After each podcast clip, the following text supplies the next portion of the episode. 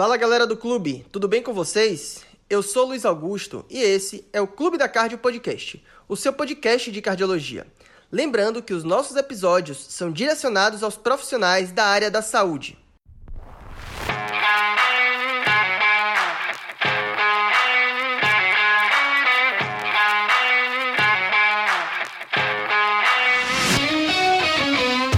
Galera, episódio de hoje da série Pocket Pill, aquele episódio curto que cabe no seu tempo, sobre abordagem do paciente com fibrilação atrial no departamento de emergência.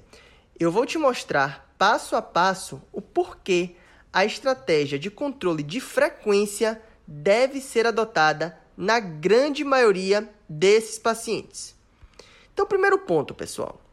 A dúvida sobre controle de ritmo ou controle de frequência, ela é muito pertinente, sobretudo no acompanhamento a longo prazo do paciente com fibrilação atrial.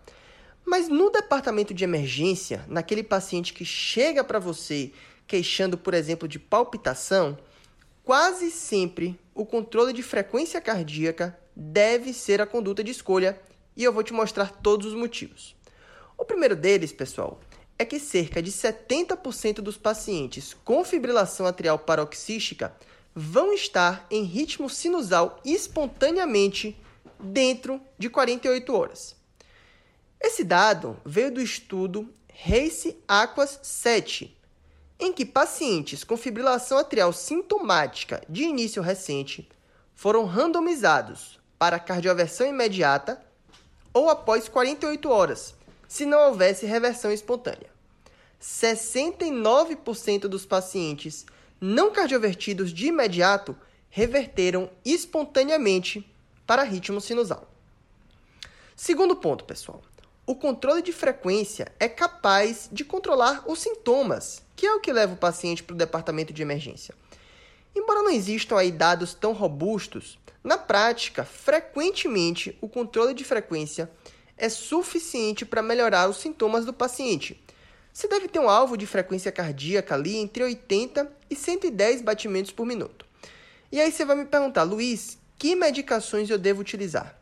Bom, pessoal, na prática a gente utiliza principalmente beta-bloqueadores, sobretudo naqueles pacientes em que sabemos ou presumimos que não haja disfunção ventricular esquerda, e aí podem ser beta-bloqueadores EV mais comumente, mas não há nenhum problema em tentar uma dose via oral.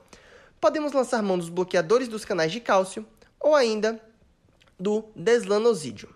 Terceira coisa, pessoal. É incomum a fibrilação atrial causar instabilidade hemodinâmica. A gente bate muito nessa tecla aqui no Clube da Cardio. Para causar instabilidade, é, a diminuição do débito causada pela perda da contração atrial deve se somar a uma frequência cardíaca alta o suficiente para prejudicar o enchimento diastólico. Isso ocorre geralmente quando a frequência cardíaca ultrapassa os 150 batimentos por minuto e a instabilidade é mais comum nos pacientes com disfunção ventricular prévia. Lembre-se sempre de descartar causas secundárias que justifiquem a pior hemodinâmica e a alta frequência cardíaca da fibrilação atrial. Porque nesses casos, se houver uma causa secundária, é ela que deve ser tratada. Uma cardioversão, um controle de frequência nesses pacientes pode inclusive deteriorar o quadro clínico. Quarto ponto. Eventualmente, o controle de frequência pode melhorar a hemodinâmica. Às vezes, se o paciente está com a pressão arterial baixa, mas com sinais de boa perfusão, é aquele paciente que está com nível de consciência bom, que está com tempo de enchimento capilar preservado. Controlando a frequência cardíaca, às vezes, pode ser o suficiente para uma melhor hemodinâmica da pressão arterial, notadamente. Então, não precisa ter pressa em cardioverter se o seu paciente estiver com sinais de boa perfusão ainda que a pressão arterial esteja ali limítrofe, por exemplo, 9 por 6. Quinto ponto. Se o paciente refere sintomas a menos de 48 horas, isso não garante que não haja um trombo atrial. 14%, pessoal, dos pacientes com fibrilação atrial a menos de 72 horas já tem um trombo atrial.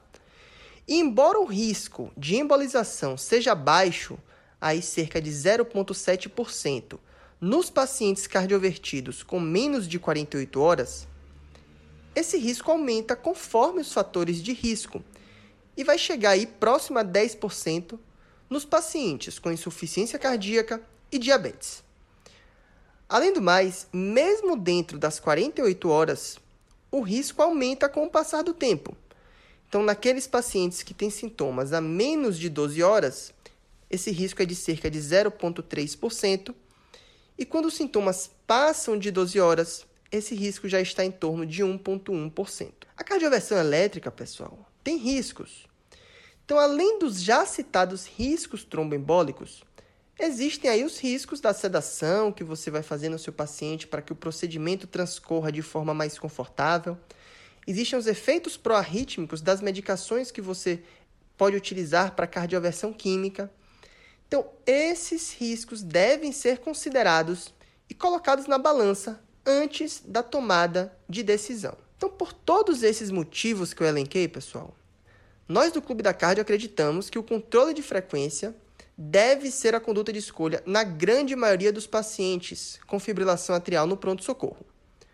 Uma vez controlada a frequência cardíaca, caso o paciente persista em ritmo de fibrilação atrial, a estratégia de controle de ritmo pode ser adotada, seja após uma anticoagulação por três semanas, um ecocardiograma transesofágico, se no serviço que você está trabalhando houver disponibilidade desse recurso, ou ainda você pode proceder à cardioversão dentro das 48 horas do início dos sintomas naqueles pacientes com baixo risco de eventos embólicos. Eu espero que vocês tenham gostado, que esse conteúdo tenha sido útil para vocês. Nos sigam nas nossas redes sociais. No Instagram, arroba Clube da Cardio, no nosso podcast, arroba Clube da Cardio Podcast, e até a próxima!